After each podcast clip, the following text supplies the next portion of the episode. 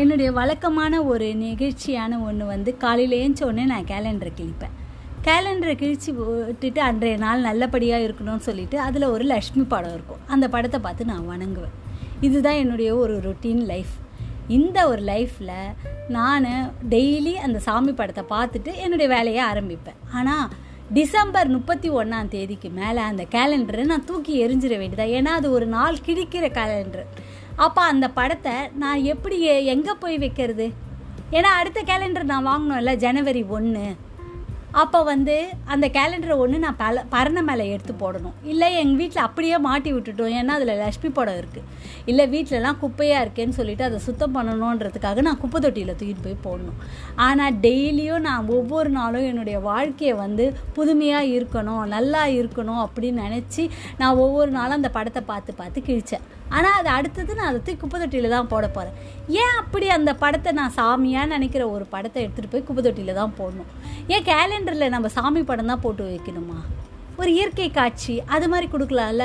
சரிப்பா நான் இயற்கை காட்சி தான் வாங்கணும்னு நினைக்கிறேன்னு சொல்லிட்டு ஒரு நாலஞ்சு கடையில் போய் கேட்டு பார்த்தேன். ஏம்மா துணி கடையில் துணி வாங்கினாவே உனக்கு கேலண்டர் கொடுக்க போகிறாங்க இந்த கேலண்டரை நீங்கள்லாம் வந்து தேடணுமா அப்படின்னு அவங்க நினைக்கிறாங்க.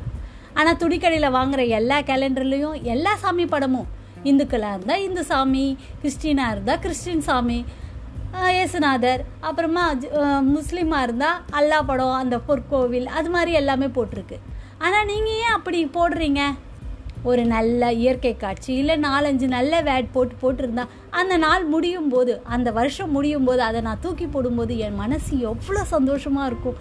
இத்தனை நாள் இதை படித்தேன் இதுக்கப்புறமா இது முடிஞ்சு போச்சு. அடுத்த ஒரு வாசகம் வரப்போகுதுன்னு நான் ரொம்ப சந்தோஷமாக நினைப்பேன்ல.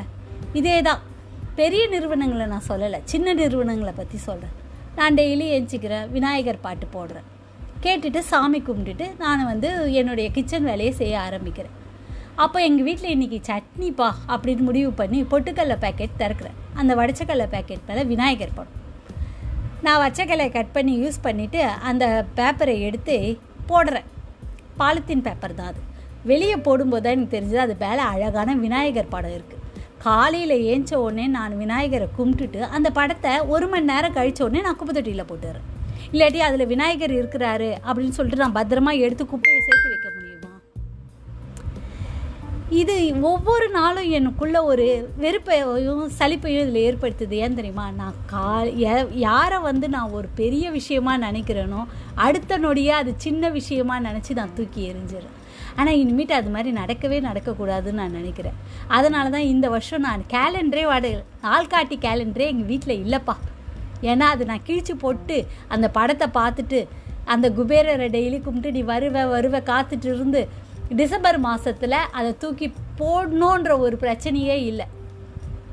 எனக்கு என்றைக்கு ஒரு நல்ல கேலண்டர் எல்லாருக்குமே கிடைக்குதோ இயற்கை காட்சியோ இல்லை ஏதோ ஒன்று வித்தியாசமாக அப்போ எங்கள் வீட்டில் நான் நாள் காட்டி கேலண்டர் வாங்கலாம் அப்படின்னு முடிவு பண்ணிட்டேன்.